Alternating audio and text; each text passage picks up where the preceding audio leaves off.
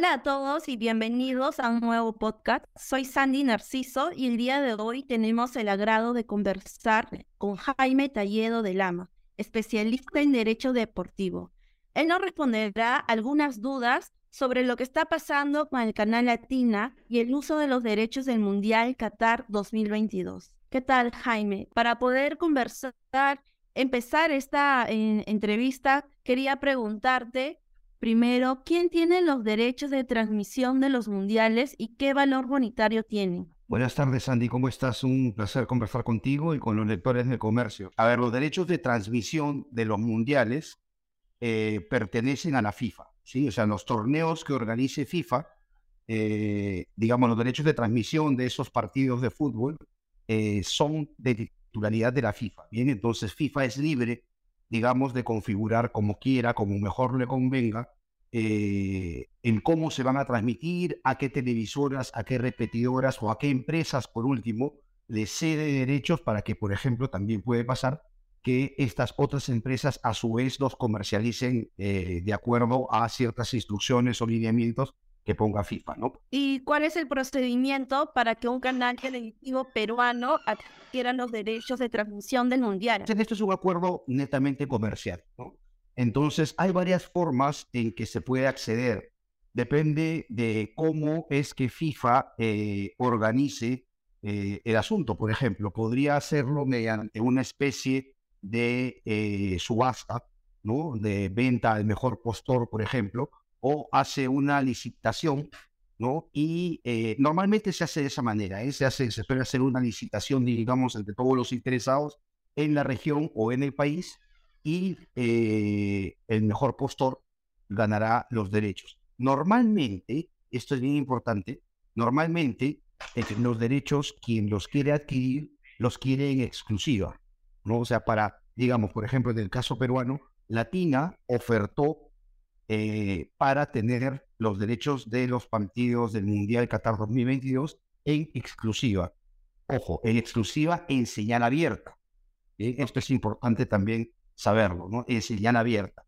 Y eh, FIFA establece ciertos mecanismos, eh, digamos, para que se entienda de manera sencilla, paquetes, formas en que se ceden los derechos y eh, para la televisión abierta en la región, en la región, cuando digo la región me refiero a Sudamérica, ¿no? Estableció este sistema que eh, ha traído un poco de, inconvenientes, de quejas por parte de, los televidentes, lo que eh, establecía que se podía transmitir en directo, en vivo, digamos, 32 de los 64 partidos. De los otros 32 en diferido 24 horas después de que había acabado ese partido. Entonces, estos 64 partidos, el Mundial son 64 partidos, eran 32 en directo y los otros 32 en diferido. Pero ese es un sistema que no ha establecido FIFA solamente para Latina. Es importante que se sepa que lo hizo para varios países de la región. Ah, ok. Es un mecanismo con... Sí. Es una restricción que, eh, que dio FIFA, no es algo que Latina haya realizado por su cuenta. Así es, o sea, es una, es una restricción o más bien un mecanismo contractual, un, paquete, digamos, es una forma de ceder los derechos, le dice, bueno, yo te doy a ti eh, los derechos para que transmitas 32 partidos en vivo, ¿no? En directo, y los otros 32 los puedes transmitir solamente en diferido para varios países de la región. Ahora, ese es, insisto, un mecanismo contractual. ¿Por qué? Porque para otra televisora, que obviamente pagaba derechos de otra manera, voy a decirlo claramente, más caros, ¿no? Le permitía pasar los 64 partidos eh, en vivo, ¿no? Pero ya no en televisión abierta, sino en señal de cable, que es eh, en, en, el Perú, DirecTV, ¿no? Entonces, este, hacía esta diferencia precisamente, y FIFA hace esta diferencia contractual cuando se trata, en este caso, de una televisora de señal abierta y una, una empresa de, de señal cerrada, ¿no? que es el cable en este caso, o televisión satelital en este caso. ¿no? Entonces, eh, es bien importante darse cuenta que, claro, no es, no que Latina haya hecho eso porque quiso, es que así lo establecía su contrato porque eso es a lo que pudo acceder. Ahora bien, ¿podía Latina haber transmitido los 64 partidos? Sí, sí es que hubiera accedido a otro contrato distinto que obviamente hubiera implicado un desembolso mayor, ¿no? Aquí hay otra cuestión que tiene mucho que ver nuevamente con, asuntos netamente comerciales. Eh, eso depende un poco de qué auspiciadores puede tener en esos horarios, por ejemplo. Obviamente, un partido a las 5 de la mañana no va a tener la misma cantidad de auspiciadores que eh, a las 10 de la mañana o a las 12 del día o a las 2 de la tarde. Entonces, mm, Latina supongo que habrá evaluado la cuestión de qué tipo de paquetes, a qué tipo de paquetes podía acceder y decidió acceder a este mecanismo que era para televisión abierta, 32 partidos y los 32 en diferido. Eh, ahora, mm, lo, aquí el problema me parece que no es tanto si Latina lo hizo porque quiso o no, sino qué información se dio al consumidor. ¿Cuál es la información que le dio al televidente? Ese creo yo que es el meollo del asunto, ¿no? Porque, eh, a ver, el día 19 de noviembre, antes de que comience el Mundial, eh, ya existía el rumor, digamos, de que, o se sabía más o menos que Latina no iba a transmitir en abierto los 64 partidos. ¿no? Ya lo sabíamos, ya ha pasado antes también. ¿no? Sabíamos que no iba a transmitir los 64 partidos, perdón, eh, en directo. Sin embargo, sin embargo, lo que decía, eh, decían los comunicados de Latina, de hecho yo leí uno en el comercio, ¿no? este, antes, eh, el día 20, el día que comenzó el Mundial, decía que iban a transmitir los otros 32 partidos que no transmitían en televisión abierta, en señal abierta, los iban a transmitir por su app y por eh, su, su y por internet, ¿no? O sea, por, sí. por internet, por su, por su aplicación. Entonces, eh, pero no decía nada más, decía que iban a pasar 32 en señal abierta y nosotros 32 por su aplicación. ¿no?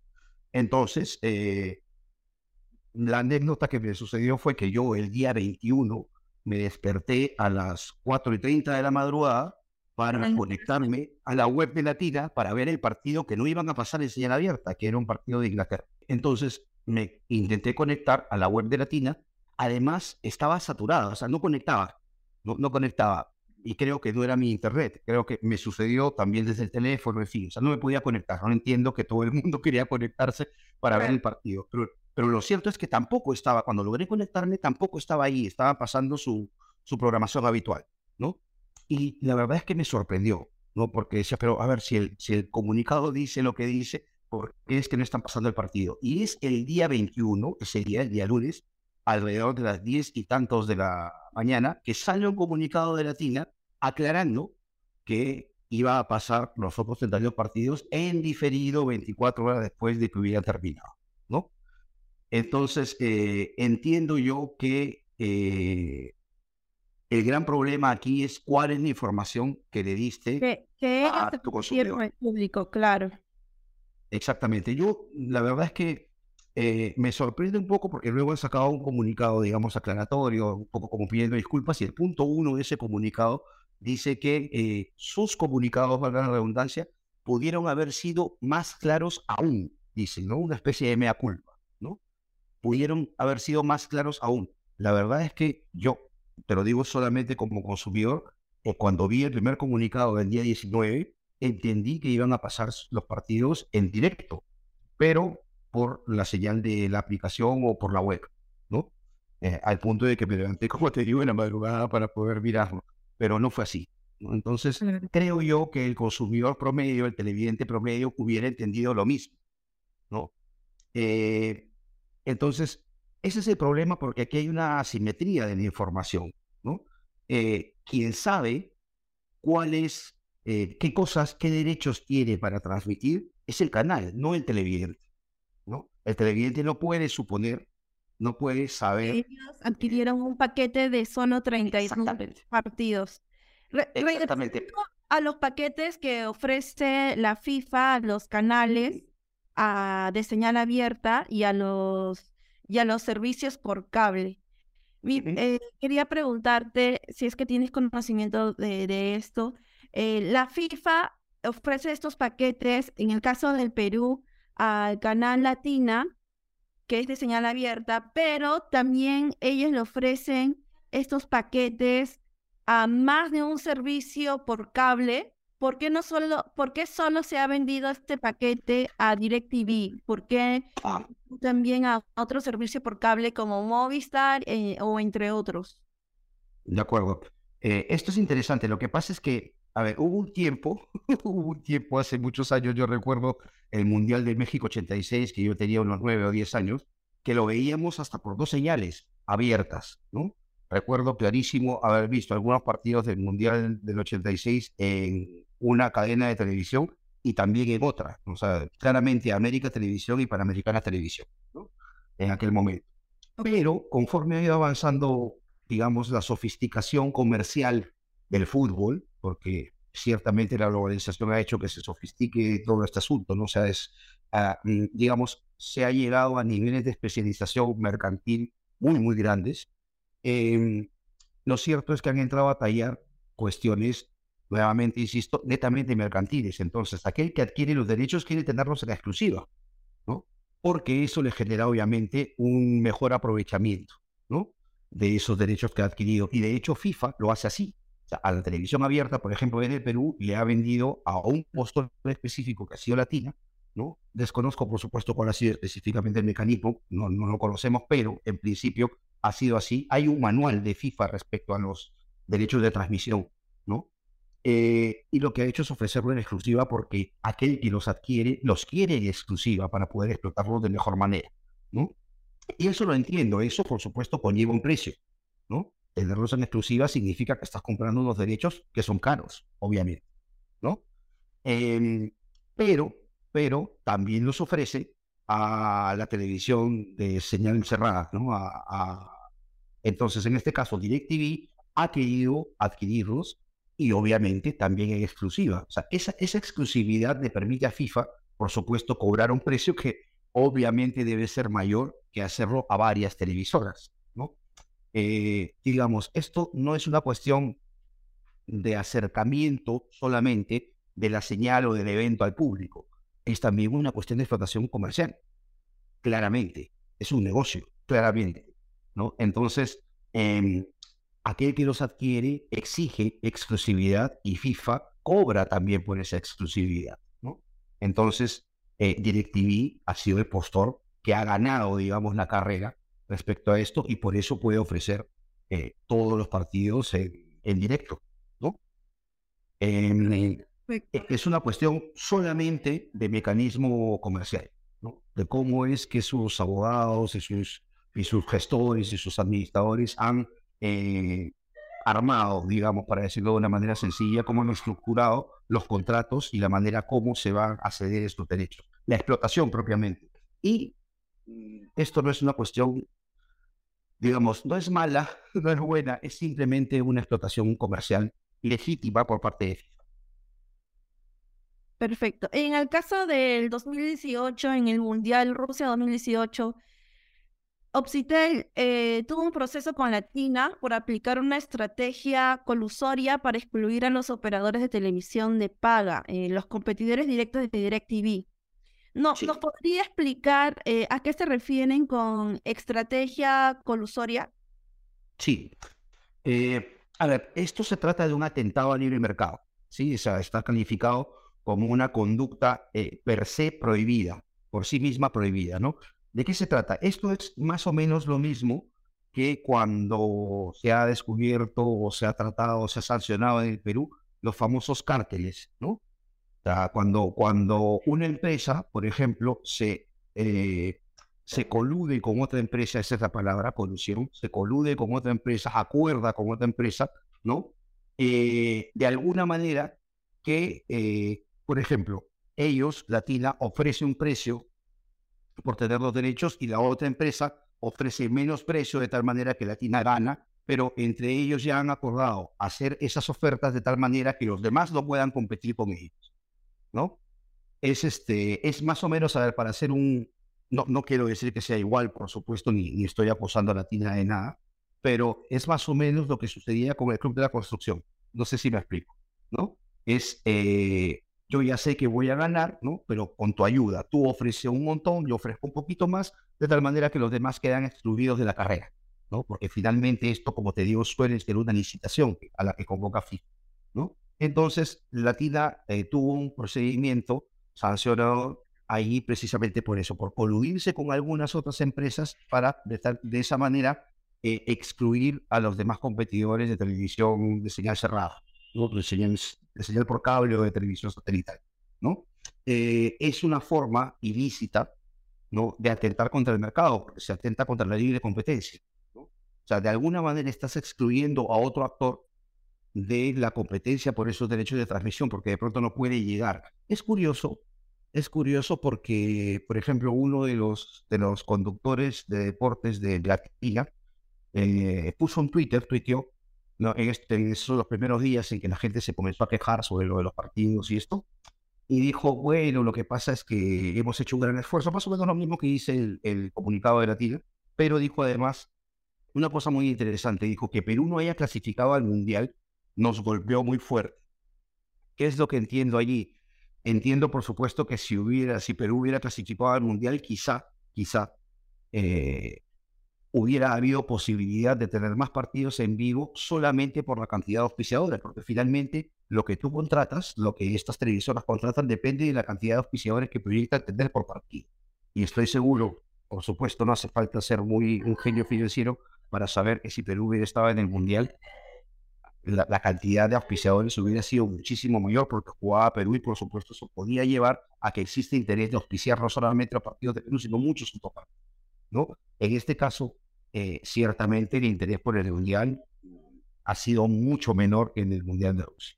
Mucho menor, eso se ha notado un claro. Perfecto. Que, que dos empresas se pongan de acuerdo para excluir a los operadores de televisión de paga, bueno, en este caso eh, los competidores directos de DirecTV, ¿es un delito?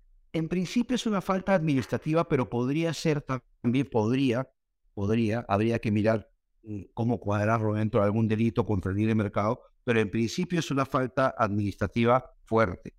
Eh, de las, por eso te decía al principio que es lo que se suele llamar una conducta prohibida por sí misma.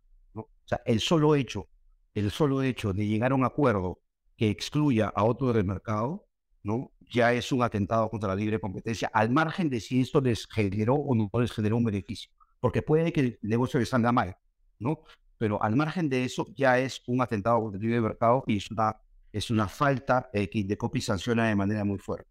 Sin embargo, sin embargo, existe también una figura muy parecida a la figura penal de, de la colaboración eficaz o de, o de la confesión sincera, más se asemeja a la confesión sincera penal, en la que aquel que cometió la conducta ilícita acepta que cometió la conducta ilícita, ¿no?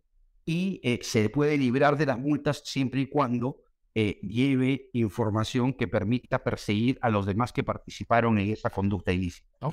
Entonces, eh, y eso, además, si es que constituyera delito, ¿no? Podría quedarse allí, porque quien tendría que denunciar por eso de ¿no? E, esto sucede en varias cuestiones o faltas administrativas que también la misma conducta constituye delito, pero que el que se denuncie o no, el que se persiga o no, depende de que la entidad rectora administrativa lo denuncie o no. Más a la redundancia, y eso dependerá de si colaboró o no colaboró, en fin, ¿no? SUNAT también tiene ciertas figuras, por ejemplo, en las que eh, puede haber habido una figura de evasión tributaria y, sin embargo, por la colaboración de la gente, termina por no denunciarse. ¿no? Es más bien una cuestión de, de oportunidad es una cuestión de oportunidad. ¿no? Habría que ser cuidadosos, o sea, digamos, en principio podría ser un delito, sí, podría serlo, ¿no? Pero hay que atender bien a la conducta, a ver si cuadra de tipo penal, en fin, hay que ser jurídicamente muy cuidadoso, muy prolijo para poder cuadrarlo eh, eh, como un delito, pero podría serlo, o sea, dentro del mundo de las posibilidades. ¿De qué depende para que en el próximo mundial haya más de un servicio por cable que adquiera los derechos de transmisión de este torneo tan importante? Depende de cómo lo convoque FIFA. si FIFA convoca eh, y quiere vender a más de uno, eso dependerá de su análisis de mercado, ¿no? O si solamente quiere venderlos en exclusiva. Es así de sencillo. Es una cuestión netamente mercantil. No es una cuestión jurídica, es una cuestión netamente mercantil, netamente de análisis comercial, ¿no? Por supuesto, mientras más pluralidad de oferta hay, es mucho mejor para el consumidor. Lo que sí es cierto es que en el mercado aquel que adquiere los derechos, por una cuestión de conveniencia mercantil, siempre querrá que sean exclusivas, ¿no? Siempre que sean exclusivas. Ahora, también hay otra cuestión, hay, otra figura interesante, porque algunas veces se permite, insisto, depende del contrato, depende del mecanismo contractual como se haya estructurado, pero también se permite, por ejemplo, que aquel que adquiera los derechos pueda revenderlos, para decirlo de una manera sencilla, ¿no? Pueda también compartirlos con otro, ¿no? Este, pero eso, insisto, depende del, del contrato y del mecanismo que FIFA haya previsto para ese mundial específicamente. Perfecto. Y regresando al caso al caso Latina y su publicidad engañosa, eh, ¿de qué medidas, eh, perdón, qué podría hacer el público para presentar su denuncia en Indecopy? ¿Qué es lo que tiene que hacer el público para que Indecopy multe eh, al fin y al cabo a Latina. Aquí hay una cuestión bien interesante porque Latina ha comenzado, perdón, eh, Indecopia ha comenzado a actuar de oficio, ¿no? O sea, por sus propios, por sus propias facultades ha actuado directamente sin necesidad de que exista, o al menos así parece, una denuncia previa de los televidentes. Los televidentes lo que han hecho es quejarse en redes y, bueno, en este mundo que vivimos ahora, eh, esto llega muy rápido, corre muy rápido, ¿no? Y las entidades estatales se enteran muy rápido. Y esto parece que es lo que ha sucedido, ¿no? Eh, ha habido quejas repetidas y entonces Indecopy ha eh, iniciado las acciones de oficio. Por lo tanto, ahora mismo ya no haría falta que el consumidor, cualquiera, un, consumidor, denuncie o se dé por perjudicado con el asunto, porque ya eh, Indecopy comenzó con las acciones de fiscalización, ¿no? Eh, Latina ha se ha defendido de su comunicado diciendo que esa es la estructura que tiene en su contrato. Y está bien, eso me parece bien. Sin embargo, digamos que es, es un poco como con a una pregunta que no le has hecho, porque no se le ha preguntado a Latina eh, por qué ha transmitido solamente 32 partidos. En verdad lo que se le ha dicho, lo que se le está diciendo a Latina, lo que se le, se le reprocha a Latina es por qué no me informaste que ibas a transmitir solo 32 partidos en directo. Esa es la cuestión. En otras palabras, ¿por qué no me has dado la información suficiente? Yo hace un momento te, te comentaba sobre la asimetría que hay, ¿no? La asimetría la información. Fundamentalmente, el derecho de defensa del consumidor es esto. Es una cuestión, es un derecho que existe, es un cuerpo normativo que existe, una serie de principios jurídicos, en fin, que existen para intentar eh, nivelar la asimetría que existe entre las empresas que brindan productos y servicios y los consumidores, ¿no? Y en este caso, y en cualquier caso, se supone, se asume que quien más información relevante tiene sobre su producto o su servicio es el proveedor, en este caso la tienda. Y es él el que tenía que, y por eso existe la obligación, de informar adecuadamente, que es lo que suele decir nuestro, esas son las palabras que suele utilizar nuestro Código de Defensa del Consumidor. Informar adecuadamente. Entonces, eh, digamos, el verdadero poder es la información. ¿Por qué? Porque si el consumidor, el televidente, tiene la suficiente información, puede tomar decisiones, para la redundancia, informadas. ¿no? El consumidor decidirá si ve los partidos por Latina o si contrata DirecTV.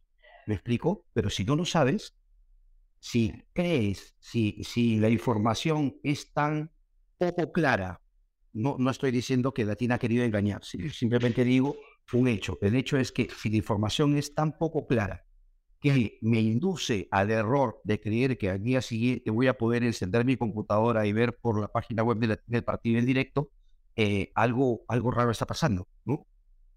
Porque ya se ve que no fui yo solamente, sino que fuimos muchos, ¿no? Entonces, eh, hay una asimetría en la información. Y eso es lo que se debe cuidar y eso es lo que la entidad estatal a cargo, en este caso el Instituto Nacional de Defensa de la Competencia y Protección de la Propiedad Intelectual, de COPI, eh, es por lo que tiene que velar. Si se sanciona a Latina finalmente, no lo sabemos todavía, vamos a ver cómo termina el asunto, si se sanciona finalmente a Latina será por eso, por la falta de información o, en todo caso, porque su información fue engañosa. Ese sería, eh, digamos, creo yo, por lo menos porque no conozco tampoco el detalle de los documentos que haya presentado Latina, no conozco el expediente que se ha formado, pero así, digamos, sin ver ningún papel, te podría decir que esa sería la razón fundamental por la que se podría sancionar a Latina si es que finalmente se le sanciona. Perfecto, ya para poder finalizar, con estos antecedentes de multas hacia Latina por, por publicidad engañosa, FIFA podría considerarlo como ya no ofrecerle paquetes a, ese canal? Esta, pregunta que has hecho es súper interesante. Desde hace poco más de dos años, tres años quizás, FIFA ha avanzado mucho en cuestiones de integridad. ¿sí? siempre se le ha reclamado a FIFA eh, cuestiones un poco oscuras, poco claras, de corrupción, en fin. Entonces, eh, desde hace unos tres años por lo menos, FIFA ha avanzado mucho, pero mucho, en cuestiones de integridad, ¿no? De hecho, FIFA ahora publica eh, sus documentos de integridad y publica informes respecto, vamos a decirlo con una palabra que utilizamos mucho los, los abogados y las empresas, eh, de compliance, ¿sí? Entonces, eh, ya, se, ya se tiene en cuenta, ya FIFA toma muy en cuenta con quién contrata y con quién no.